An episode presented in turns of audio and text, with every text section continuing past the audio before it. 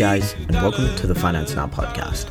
This podcast is purely for informational and educational purposes, and it's my way of sharing my knowledge, research, and opinions with you. I'm Anurag Birla, and this week marked a bit of a historic moment as the S&P crossed 5,000 for the first time ever. Earnings did come from several interesting companies, and obviously, I'm not going to be able to cover all of them. There were several earnings for, across various different segments, but you know, I'm going to focus a bit on on tech and media. Now, I wanted to get the ball rolling with with earnings from Palantir. So for Palantir, shares were up 30% after the release of their quarterly earnings ending December. Now, the top line beat analyst estimates there was a clear sign of strong demand for, for their AI offerings.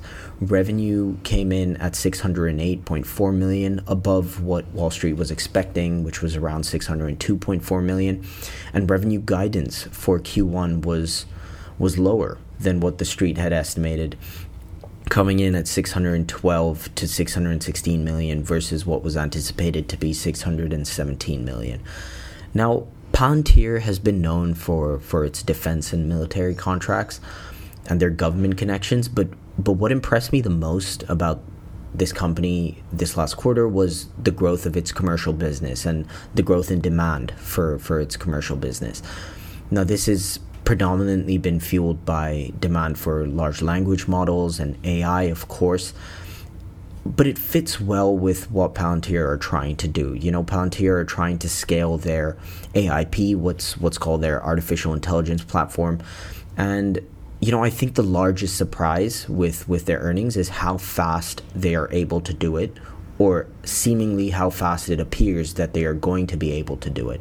So there is a lot of momentum behind this stock, you know, not just in terms of its price movement and how it's trading, but also their growth and sales uh, in the commercial segment.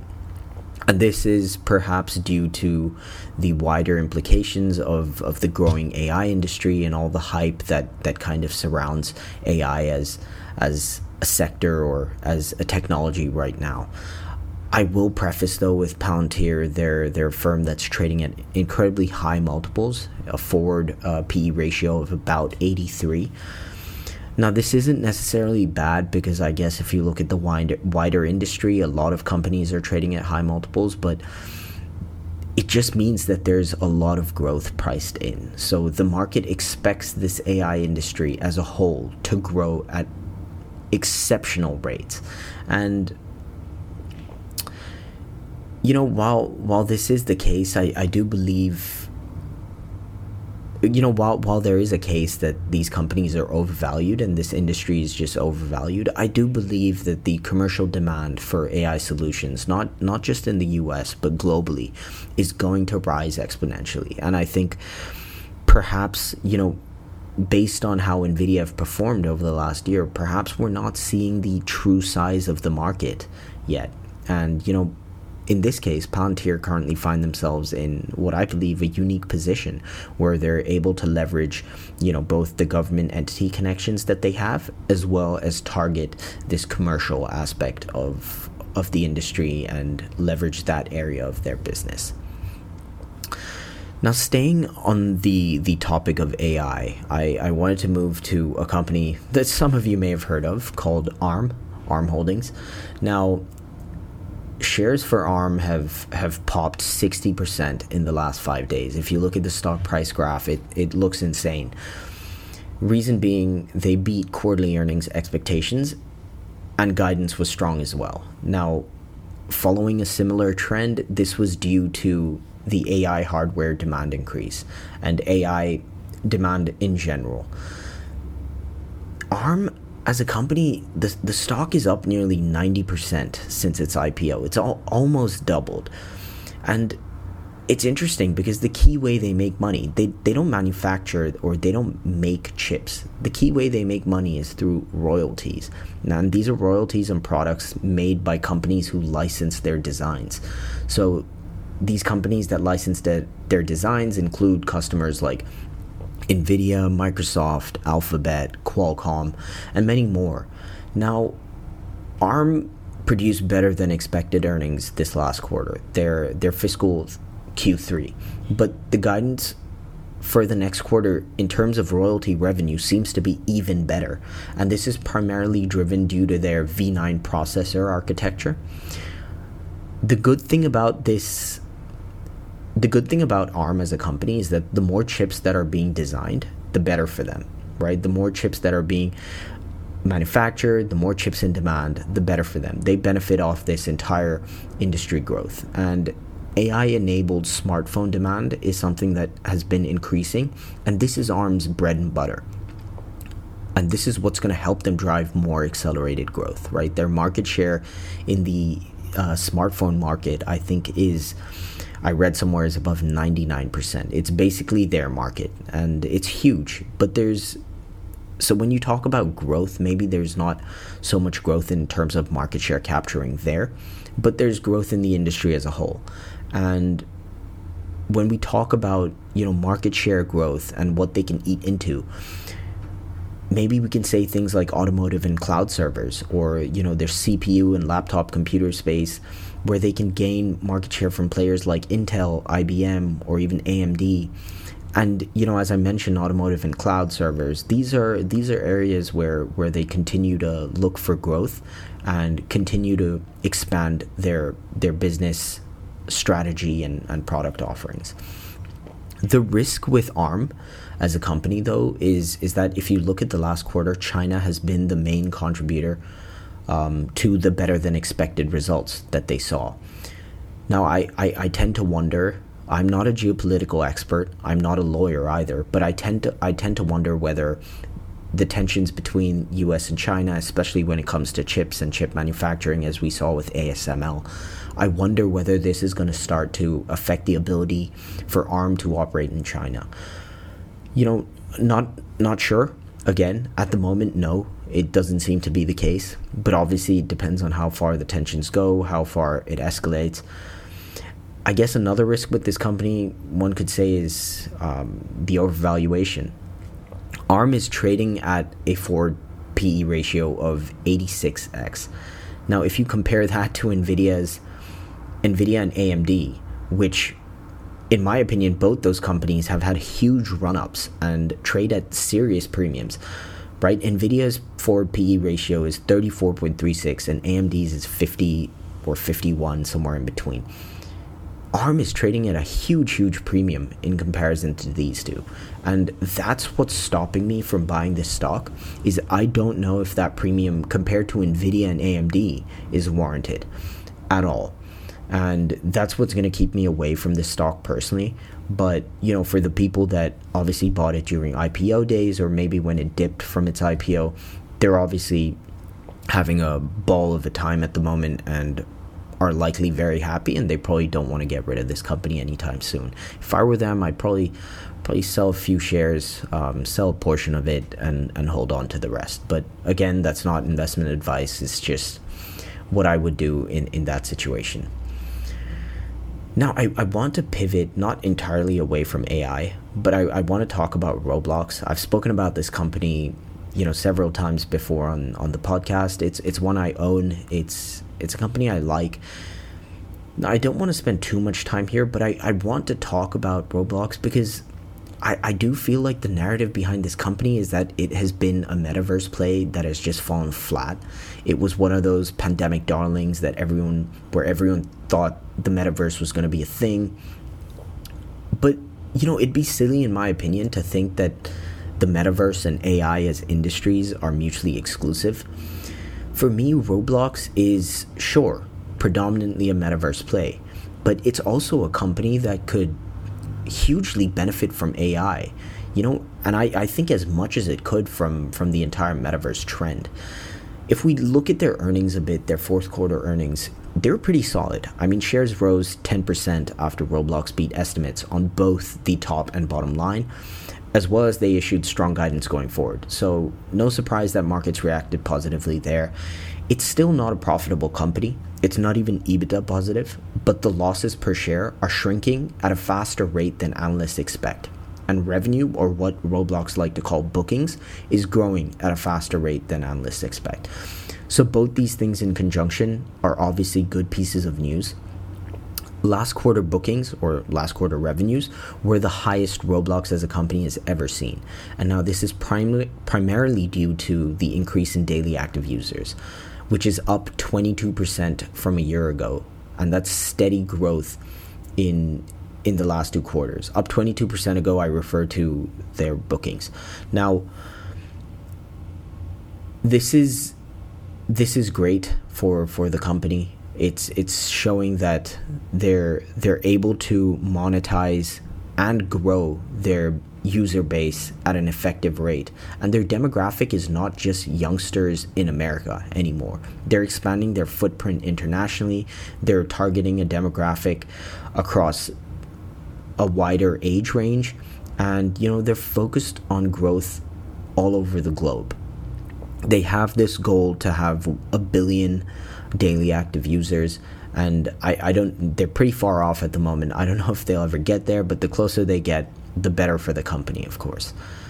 And with roblox you know as i mentioned costs have been growing at a slower rate than revenue which is which is a good sign but if you look at the next year or so guidance still forecasts a loss.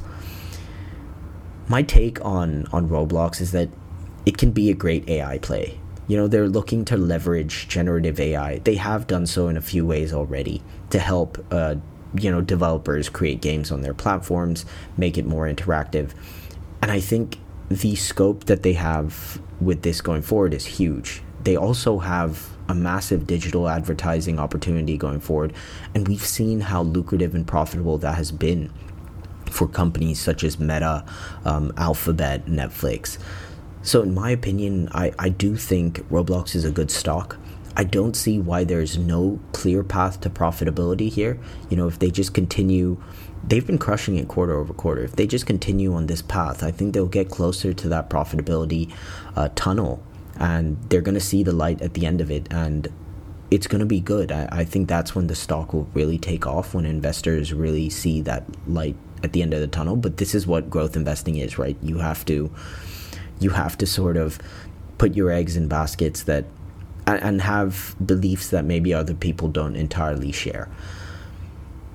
If you look at the multiples here a bit, their EV revenue multiples significantly lower than other AI stocks and of course I say this with caution because Roblox is not a pure play AI company. I do not think it warrants as much of a premium as pure play AI companies do but I do think it warrants a higher EV revenue multiple of 10x. And those are, again, my personal opinions. It's one I'm going to hold on to. It's a stock I like. It's a company I like, and it seems to have been doing well. Um, and I'm excited for, for the direction it takes and where where it goes in the future and how it can leverage AI in its systems as well. Moving on to another company I, I wanted to discuss, and this is PayPal. Now, PayPal is an interesting one. It's it's a company that's so far off its all-time highs as a share value. It's had leadership struggles, you know, in finding a new CEO. There's not been much to celebrate if if you have been a shareholder over the last few years. PayPal's fourth quarter earnings played, you know, a similar role to what we've seen from them here as well. Earning itself was strong, you know, nothing bad to say. EPS was one a dollar forty eight adjusted versus a dollar thirty six, which was what was expected. Revenue came in higher than expected, coming in at eight point zero three billion versus seven point eight seven billion that was expected. It's up nine percent from a year ago. Net income rose 52% from a year ago, so that was a big jump. Payment volume was also up 15% from, from a year ago. So, what actually caused the stock price to drop 8%, that was the disappointing guidance. So, once again, the trend that guidance trumps earnings is in full flow here. The company anticipates full year earnings of $5.10 per share, and that's below the $5.48 per share that analysts had expected. Now, one thing I find interesting about PayPal is that, you know, I think most companies would want to provide longer term guidance, but in this case, PayPal, I think the CFO mentioned that they wanted to scrap annual guidance and provide outlooks on a quarterly basis. While it's a bit counterintuitive, I think it makes sense because there are a lot of changes going on within the company. You know, they've laid off 9% of it, their workforce. They're obviously including implementation of AI and trying to adjust to structural changes that they're seeing. So for me with PayPal, it's it's a turnaround story I want to believe in. You know, they've shown clearly that they can monetize their business. Their net income rose 52% from a year ago. They're looking to lean out the company a bit, so cut costs. And I do believe that their annual guidance could just be a case of mediocre guidance and then they come in and smash expectations. You know, the one thing I worry about maybe is the number of active users being lower, but with transaction volumes increasing, you know, it kind of hedges that that metric. And the biggest battle I think leadership face is retaining users and customers and maybe even growing that. And hopefully, I think with this new strategy, with more AI implementation and innovation at the company, you know, we saw the announcement of Fastlane and Smart Receipts, and there were several more AI um, AI plays that they wanted to make. You know, I do believe that they can turn things around. And hopefully, as as they've mentioned, hopefully this transition year of 2024 for PayPal can yield positive results in earnings next year, kind of like what we saw with Meta and their year of efficiency. The last stock I, I wanted to talk about shifts away from this AI space and this tech space and moves more into media and entertainment. And obviously, it's it's one of the biggest newses of the week: Disney earnings. Now, based on how the stock price reacted, eh, one would imagine that they've seemingly started their comeback. Fiscal Q1 adjusted earnings for Disney beat estimates by 25.77%. That's smashing estimates with year over year growth of 23.2%. This was the main reason why the stock jump jumped. Revenue rose 0.2% year over year, slightly lower than consensus, but shares have been up 9% this year. So it's done done pretty well if you got in at the start of the year. If we break down the segments though a bit, I think we can see a bit more about how the company is doing. Their media and entertainment distributions down 6.5% year over year. Linear Networks is down 12.5% from a year ago. Their direct to consumer business increased 15% year over year. Content sales and licensing is down a whopping 38.4% from last year. Parks and experiences is up 6.9%. And domestic, re- within parks and experiences, domestic revenues is up 3.7%, but international revenues jumped 34.9%. Now, consumer products also dropped 1.5% year over year. So if we kind of look at all these things, the bright spots are just their direct to consumer and parks and experiences segments. But breaking down their direct to consumer, which includes all their streaming services, we saw that Disney Plus lost subscribers on a quarterly basis. Hulu gained some paid subscribers, sure, but Disney Plus lost lost subscribers. ESPN Plus also lost subscribers on a quarterly basis so I guess what what helped their revenue was Disney Plus domestic average revenue saw an increase, and maybe that increase was larger than their than what the international average revenue per subscri- subscriber saw, which was a decrease, and this was primarily due to promotional offerings. You know, I don't know. Looking at all the, those pieces of information, I don't know if I liked what I saw because we see that Disney are not making as much revenue per subscriber internationally because they're promoting, you know, primarily due to promotional offerings. But we also see that Disney Plus are losing subscribers on a quarterly basis. So is their promotional offerings working? I'm not too sure. I mean, it is too soon to tell, but I, am just not sure I liked what I saw. I'm not sure if I'm convinced with this turnaround story. Another thing that perhaps boosted the stock price was that they announced um, a 50% increase in their cash dividend. And obviously, the streaming losses narrowed. You know, things were just better than expected. That doesn't necessarily mean things were good, they were just better than expected. I think there is a lot of hype in Disney as well because there are certain new elements to their strategy. They announced their $1.5 billion investment into Epic Games, the holder of uh, Fortnite as one of their largest names. And this is Disney's single largest entry into the world of gaming. Now they're following suit of kind of what Netflix has done.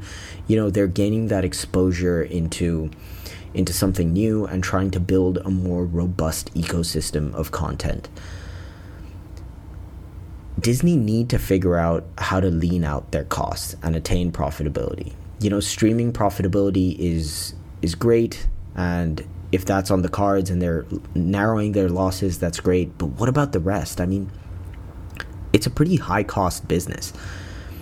And I truly believe in, in this day and age of media and the amount of access we have to streaming, content is king in this business. And unless Disney figure out how to make their content more likable to the masses, they're going to struggle. You know, and I, I will say this may be controversial because it goes against kind of Disney's identity, but I don't know if just franchises are the way to go. I know that's what Disney has done their whole my entire life at least, you know, it's their bread and butter. But I think people are exhausted with the idea of following long storylines. You know, and having to drag over, you know, five movies, three shows in order to understand what's really happening. I just I just wonder whether some good, effective one hit wonders from Disney would help get them back on track and help consumers take them more seriously as a company. You know, I do think that at the moment they're just trying to do so much, right? They have their their parks business, they have their streaming business, they have their sports streaming business that they're trying to get going and they also now have this gaming business. I I know you have to spend to grow and many times that's seen as a positive thing. I just don't know if this is spending efficiently or spending in a way that is going to yield a net benefit and net positive for Disney. I hope it does because it's a company that represents a lot of people's childhood and it's it's obviously an emotional company for many people. But I, I just wonder is this really leaning out the business? Is this is this making it more operationally efficient? I don't know. I feel like Disney should take a page out of Comcast's books and I would have liked to see them steer away from gaming and to be honest focus on streaming profitability a bit more. But you know, maybe maybe this will be good in terms of gaining new subscribers and gaining new customers, I guess we'll see in in the coming quarters and and the coming years as to how this kind of unwraps. All in all, that sort of wraps up this week's episode of earnings and news. If you did make it this far, I thank you for listening. Once again, I'm Anurag Birla, and this is the Finance Now podcast.